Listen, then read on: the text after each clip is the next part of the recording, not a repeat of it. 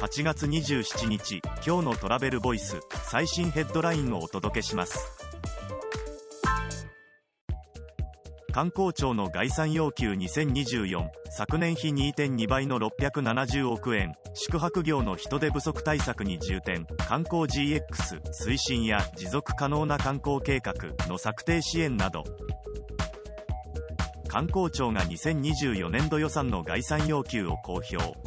一般会計分は前年度予算費2.20倍の241億112万円。観光地観光産業における人材不足対策事業に2.67倍の4億円。双方向交流の拡大に3.50倍の7000万円を要求した。次のニュースです。新たな航空業界団体空港グランドハンドリング協会設立最大の課題は人材確保カスハラ対策やイノベーション推進も航空業界の新たな業界団体空港グランドハンドリング協会 a が設立